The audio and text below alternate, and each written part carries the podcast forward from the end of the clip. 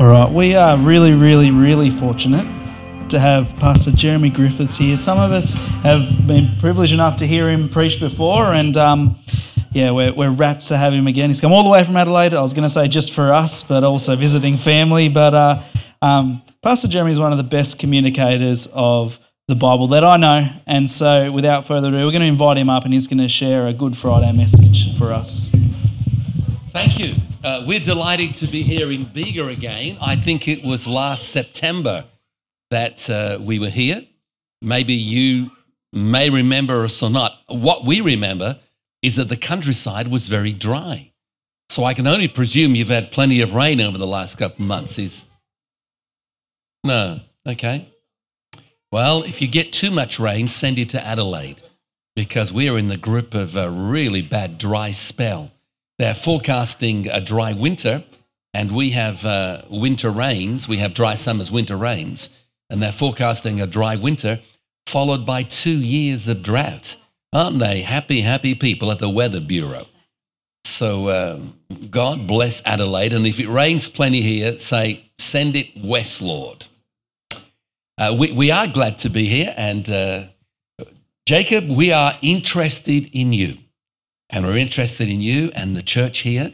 And we are praying that uh, you will experience God's blessings on your life. Uh, yesterday, I picked up a head cold. It must have been flying into New South Wales. And I am now worried that my nose will run away while I'm preaching. So if, if my nose embarrasses me, would you wave and say, there's a big drip on the end of your would, would you do that? Don't just stare at it. Say, you know, uh, are, are, you okay with that? This is not on YouTube, is it? What, whatever you say.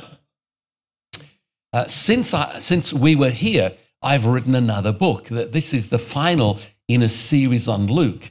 Uh, it's called Dr. Luke's Casebook. It's chapters uh, 16 to 24, 17 to 24. Uh, it's not enough to read the Bible. Jesus opened their eyes so they could understand the Bible. Philip said to the Ethiopian, Do you understand what you're reading? And so uh, these books that I'm writing are to help you understand the Bible.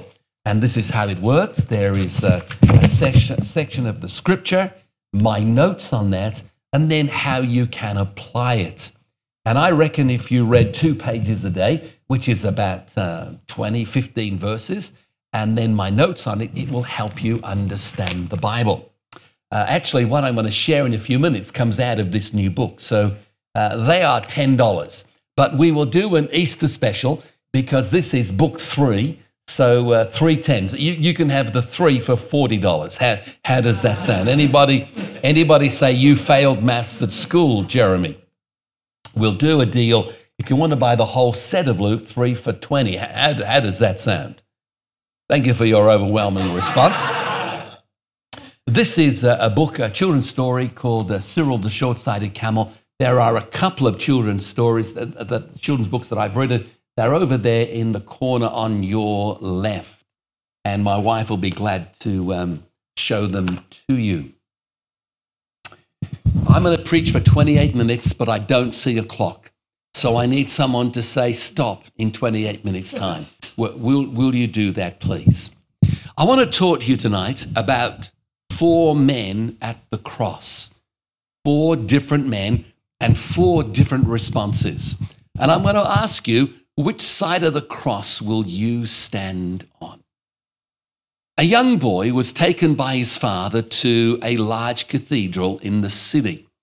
The little boy was in grade one or two and had just been learning some mathematics. And when they went into the cathedral and they saw the pews and the altar and the stained glass windows, but the little boy was fascinated by a large cross fixed on the wall.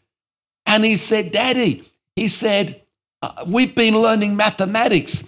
Why have they got a plus sign in the church? Let me tell you something that the cross is God's plus sign because there God added grace to our lives. He subtracted our sin, multiplied his favor. The cross is God's great plus over our lives. There are a number of anomalies about the cross and the story of Good, Friday. The first anomaly is that Jesus is the light of the world, and yet the trial that convicted him was held at night. Do you know that that was illegal? That the Jews weren't supposed to hold trials at night, and they couldn't pass a death sentence at night, particularly. It was illegal. There's an anomaly that the one who knew no sin was actually made sin for us. Isaiah's prophecy named Jesus as the mighty God. And yet, when you see him in his trial and at the cross, he appears to be so vulnerable. Jesus said, I am the way, I am the truth. And here is the one who is truth. And yet, people are lying about him and telling fictitious stories. The one who come to reconcile God and man is now being rejected by his own people. And this brought to Pilate an incredible dilemma. Uh, we are reading from uh, Luke chapter 23 and verse 13. And uh, these are four men at the cross. Uh, verse 13 says this Pilate called together the chief priests, the rulers, and the people, and he said to them, You brought me one that you accused of inciting the people to rebellion. I have examined him in your presence, and I have found no basis for the charges against him. Here is the judge declaring on that Good Friday morning, very early, maybe 6, 6.30 in the morning, and the judge says he is not guilty. But then Pilate heard that Jesus was from Galilee. And he said, Wow, I'm off the hook because Galilee is not in my jurisdiction. It's in Herod's jurisdiction. And it just so happens that Herod is in uh, Jerusalem for the Passover. So I'm going to pass him to, I'm going to pass Jesus to him. So I sent him there. Verse 15, it says, Neither Herod, when he examined Jesus, he sent him back to us. And as you can see, he has nothing that deserves death. Do you know that three times in 18 verses, the judge said he's not guilty? He is innocent of the charges. He's done nothing worthy of death. Therefore, says Pilate, I will punish him and then let him go. Then Pilate thought there is a, there's, a, there's a way out for me. Because at the Passover time, I, I, I, allow one prisoner to go free. I grant clemency. And so he thinks to himself, rather than me choosing, I'm going to let the crowd choose. And I'm going to draw out of the prison the most evil, the most dangerous, the, the, the most hated prisoner that I have. And he brings out a man called Barabbas. That, that, that's a really, you know, if your name's Barabbas, I'm sorry, but, but it's a really hard, everybody say Barabbas. You, you know, it, it, it, you can picture just in his name what he was like. He was guilty of rebellion against Rome. Well, that's a death sentence. He was also guilty of murder, and that's the second death sentence. There could be no greater contrast to Pilate's mind. Here is the Lamb of God. And here is a violent man. Uh, here is somebody that has given life. And here is a man who has taken life. Here is a thief. Here is the giver of good gifts. Jesus was to be loved and admired. Barabbas was to be feared. Jesus was totally innocent. Barabbas was totally guilty. But look what it says in verse 18. The whole crowd shouted, Away with this man! Release Barabbas to us. Barabbas had been thrown into prison because of insurrection in the city and for murder. Wanting to release Jesus, Pilate appealed to them again, but they kept on shouting, Crucify him! Crucify him! What does Pilate do? In Matthew's account, it says that he called for a basin of water. And in front of the crowd, he began to wash his hands. And he said, I am innocent of the, bl- I am uh, innocent of the blood of this just man. Here is the first response to the cross. I want nothing to do with it. It has nothing to do with me. I don't want to be involved. I'm washing my hands of it. There is a tradition that says that following the cross, Pilate became obsessed with washing his hands.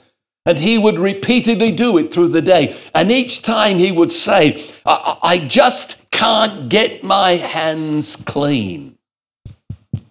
Let me talk to you about another man at the cross, the man Barabbas. Interesting name, Bar Abbas. Bar means son of. Abba is the Hebrew word for father. Barabbas' name meant son of the father. And here is an incredible parallel between Barabbas and Jesus because we know that Jesus is the only son of the Father. Barabbas is released. We have no record anywhere of what happened to him, where he went, what he did. He disappears from the stage of history. He walks away, never to be heard of again. But let's pause for a moment and let's think about this. If a news reporter had interviewed Barabbas, what would Barabbas have said? He could have said this That man Jesus died for me. He took my place. He died so I might live. His death has given me life. Because of Jesus, I've been set free. If he'd have said, those words are words of salvation. They are descriptions of exactly what Jesus did for us at the cross. He died for me. He took my place. His death brought me life. Through his death, I've been set free. So, what does Barabbas do? Well, I reckon uh, he could have been a great preacher. He could have been the man that, you know, the first convert of the death of Jesus Christ. You would have thought that he would have looked at for the disciples. He would, you would have thought that after Pentecost, he'd go find a church and join it. Maybe he could become a, a global preacher, an itinerant with this incredible testimony Jesus died for me. But instead, he walks away unmoved, unchanged, disinterested. He shrugs his shoulders. What's that to do with me? He missed the greatest opportunity and he walked away. And when Barabbas walked away, Jesus walked to Calvary. It wasn't just for Barabbas that Jesus was dying, but in Isaiah 53 it says, He carried our sorrows. And when they pierced his hands, he was pierced for our transgressions. And when the weight of the cross crushed him, the Bible says that he was crushed for our iniquities and he carried our punishment. There were two aspects of the cross. There was the fearful physical pain and agony. But with that was the awesome spiritual pain and anguish. Jesus did truly die a painful death. But more than that, he was carrying the judgment of God for sin. The crowd mocked him. The soldiers mistreated him. They were cruel. How will Jesus respond to this? Well, in verse 33, this is what it says.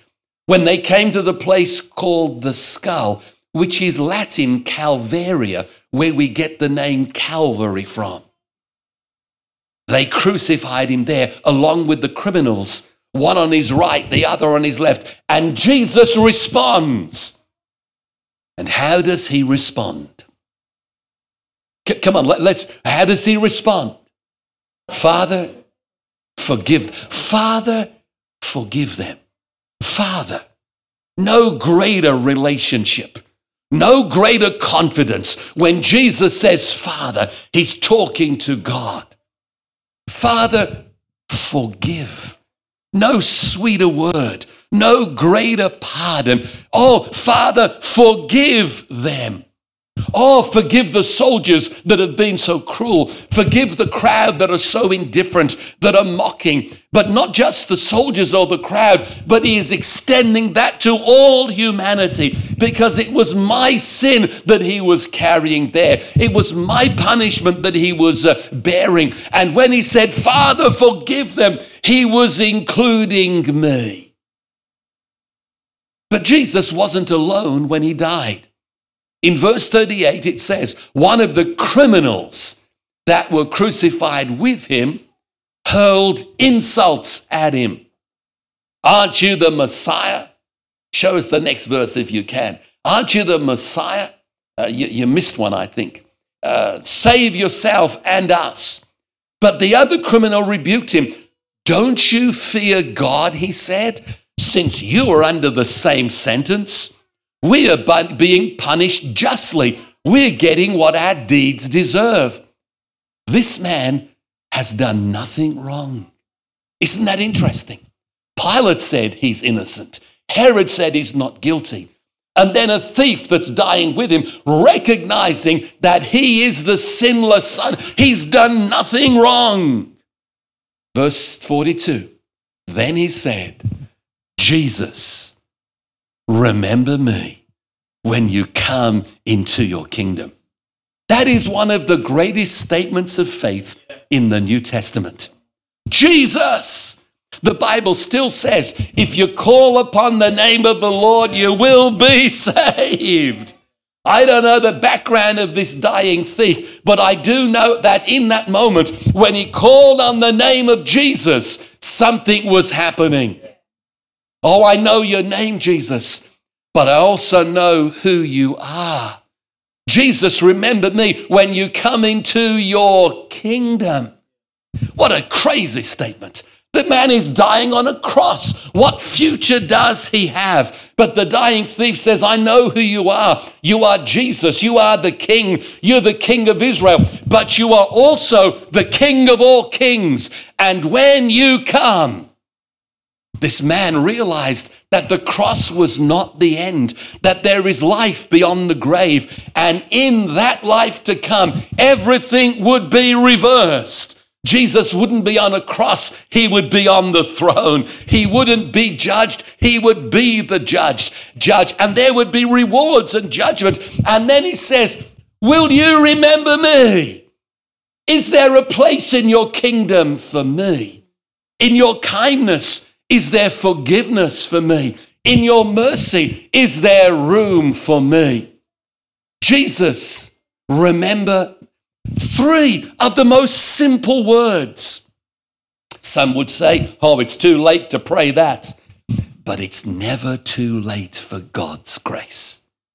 Some people would say, well, it's not real. I mean, this is a deathbed confession. Anybody would do that. But let me say to you, let God be the judge of a person's heart. Oh, but you might say, this man has nothing to offer. He's a few minutes away from death. He brings nothing to offer. And that's the grace of God that reaches us who are not worthy and can offer nothing. Oh, can you remember me? How does Jesus respond? Well, he says, uh, there's a few problems. You see, you need to be baptized, and there isn't the time.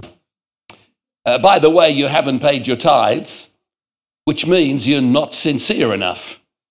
And you should have been a disciple, so you haven't got enough knowledge. And you haven't spoken in tongues, so obviously you're linked to the wrong group. Your past is too bad. We need more repentance from you. Oh, this is too little and too late. Well, what does Jesus say in verse 43? Truly. Hey, whenever Jesus says truly, it's an important thing. Truly, I tell you, this day, today, you will be with me in paradise. Jesus gives an immediate response. Today, this moment, right now, the transaction has already happened. You've expressed your faith in me, and I want to declare that right now you are in the kingdom. Aren't you glad that when Jesus calls, you don't get an answering machine? Pastor. I ring you. You've called Jacob. Imagine if God had an answering machine. Our office is unattended. If you need an angel, press one. If you want to talk to the Son, press two. If you're in a lion's den, press three. I got some news for you. If you call, he answers.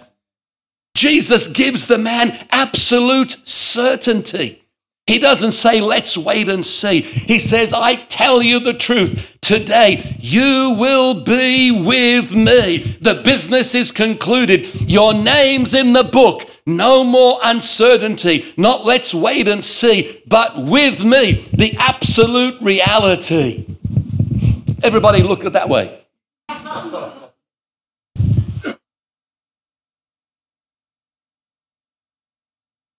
What's heaven like, Pastor? Oh, the streets are gold. The wall of the city, unbelievable. The gate is made of pearl. And you can see the names of the heroes the, the, names of the sons of Israel and the names of the apostles. And as you walk through the gate, that there are people from all around the world. The nations are coming, and you walk this street of like an incredible avenue, and there is the river of God. And either side of the river, that there's the tree of life with leaves that bring healing, and there's the throne of God, and somebody's sitting on the throne and on his right hand is Jesus.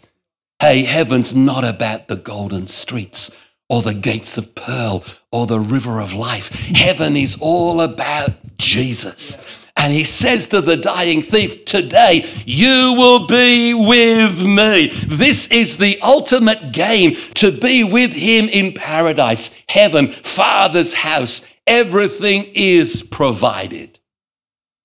Is that 28 minutes? The man, all he asked for was remember me. But whenever you come to God, he gives you more than what you ask for. the man got forgiveness for all his sins. He got resolution from his past. He got certainty for his future. And he got a place in heaven with Jesus. And there were no prerequisites. If you call upon the Lord, you receive so much more. Lord, will you remember me? Salvation is intimately personal. We cannot be saved by someone else's faith. It has to be personal. Lord, remember me. Here's the interesting thing we don't know this guy's name, no record of who he is. He's just a nobody. He's a face in the crowd. He's one of those unfortunates. But to the Lord, he is a somebody. Think about this for a moment. Who were the people that first heard the news of the birth of Jesus? Shepherds. Now, we, we, might, we might appreciate shepherds, but in Bible days, they were considered vagabonds. You know, lowest strata of society. At the wedding of Cana, when Jesus did his first miracle, who, who were the witnesses of the first miracle? Servants. People with very little rights. I mean, if the shepherds were the lowest of the low, well, well, the servants were just one step above. And here at the cross, who, who is the first person to benefit from the death of Christ? A thief. And the reason is this God did not send his son into the world for righteous people. He didn't send his son to condemn us, but he sent his son to save the lost. And that's what we were. Pilate, he washed his hands. Barabbas walked away. But the thief said, Will you remember me? Verse 44 says it was about noon now, and darkness came over the whole land until three in the afternoon for the sun stopped shining. I don't know if you're aware, but uh, Easter, Passover, is always on a full moon. Do you know that it is physically impossible to have an eclipse of the sun at noon when there is a full, it's impossible. So, what on earth was this? Do you know that other historians record an incident when they said there was no explanation, but a darkness filled the land, not just in Israel, but in other countries? Ask me what I think it was. This is what I think.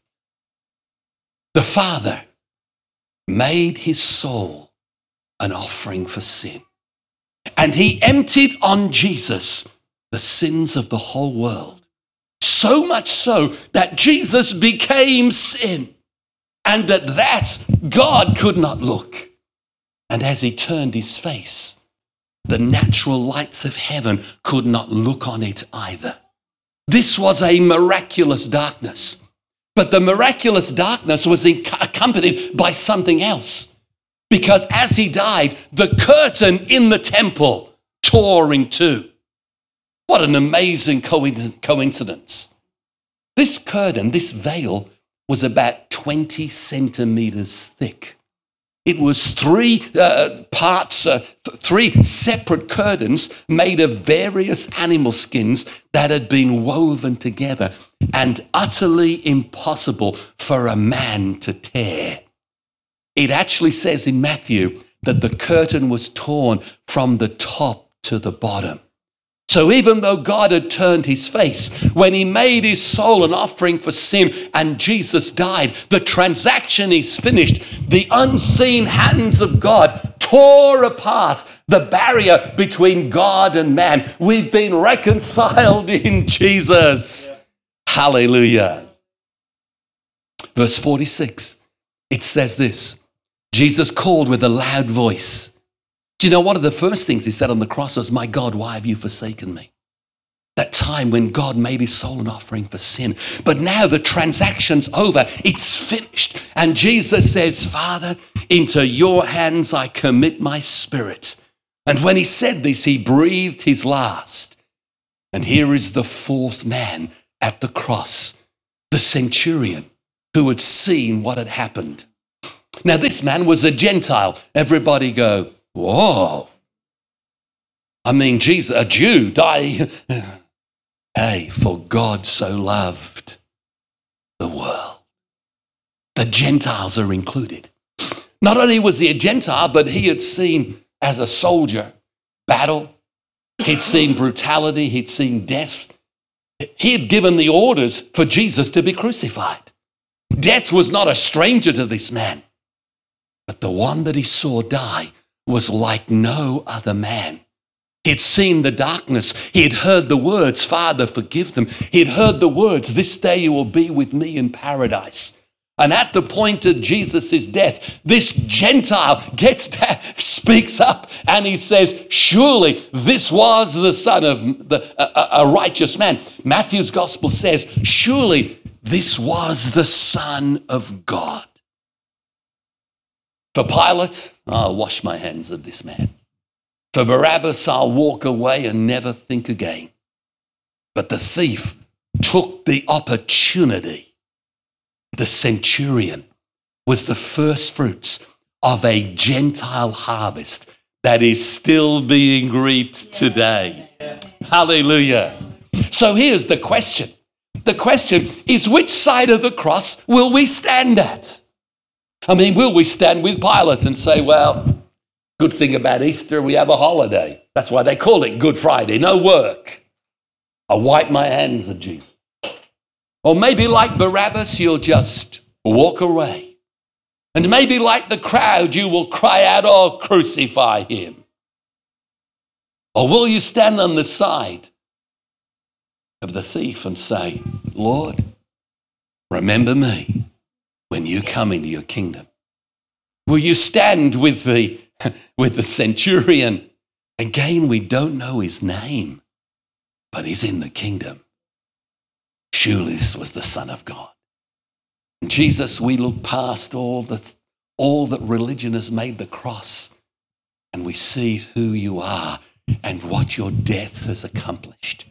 And we will not stand with the crowd that say, Crucify. We will stand with the crowd that say, Worthy is the Lamb who was slain, and by his blood he has redeemed men for God from all nations, tongues, and families. the cross divides.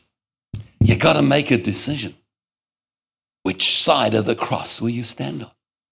If you say, well, I'll make it later, you're doing what Pilate's doing. If you say, well, it's really nothing to do with me, let me live my life. And even though you are a son of Father God, you walk away. I am sure that many of us in this room tonight would say with that thief, Lord, remember me. You might wear the crown of thorns on Friday, but Sunday's coming when you're going to wear another, another crown because you are the king and you're the Lord. Oh Lord, remember me. When you come into your kingdom, we know who you are. And we say with the centurion, Surely you are the Son of God. Hallelujah. Somebody tell me the time. It's time. Okay. I remember those words in 1973. It's time. Hey, let me totally digress. Australia's got an election coming up, if you didn't know. 18th of May. For years, we have prayed for a Christian Prime Minister. Is that true? If we pray, oh God, you know, give us a Christian in Parliament. Now we've got a jolly Prime Minister who's a Pentecostal and speaks in tongues. Did you know that? I reckon, well, he's going to get my vote. Forget which poll, which part. Oh, I'll stop right now. Okay. This is what I think we should do. I think if you want to stand on that side that says, Lord, remember me, and we know who you are, you are the Son of God, and we say, Worthy is the Lamb, then I think if you want to stand, you can stand with me because I know which side of the cross I'm standing so we're going to pray in a moment, in like in 20 seconds. And if you want to say, I'm standing on that side, I'm standing on the side with the thief, and I'm standing on the side with the centurion, and I'm standing on the side with, with the crowd that says you're worthy, then why don't you stand right now? And if that's you, put your hand over your heart. Lord, remember me. Lord, remember me. Come on, speak it out. Lord, remember me. It's not whether you've been baptized in the right church. It's not whether you paid your tithes. It's not whether you speak in tongues. That man had no opportunity for any of that. All he had the opportunity to do was to say, Lord, remember me. And Jesus said, This day you're in the kingdom. Lord, come on, speak it out. Lord, remember me. Speak it out again. Lord, remember me. You know, when you say that, He knows who you are and where you are and what you are. And He's not looking at your past, He's guaranteeing your future. Come on, say it again. Lord, remember me. And then the centurion says, You're the Son of God. Come on, let's say, I believe. I believe that Jesus is the Son of God. I believe that Jesus is the Son of God. I believe that Jesus is the Son of God. Hallelujah. Now take your hand and lift it to heaven and say, You're worthy. Worthy is the Lamb. Worthy is the Lamb. You're worthy not just because you made us, but you're worthy because you have redeemed us. And by your blood, you've drawn men and women from every tribe and nation and language. Oh, you are worthy, Lamb of God. Hallelujah. Hallelujah. Thank you, Jesus. Amen.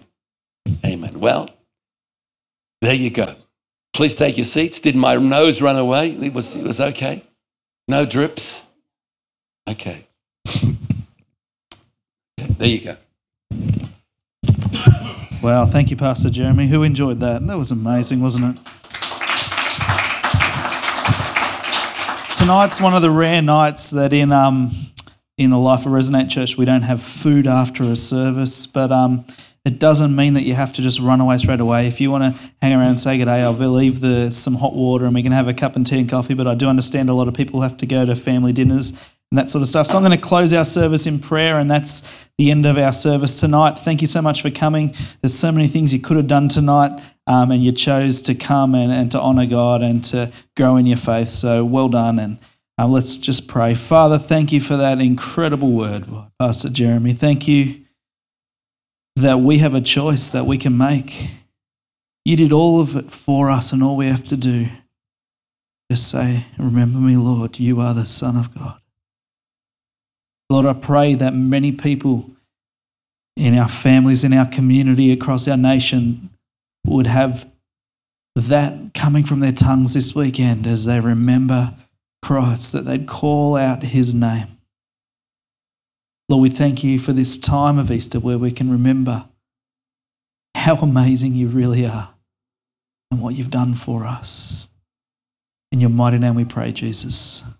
Amen. Thanks for coming, guys, and have a great Easter.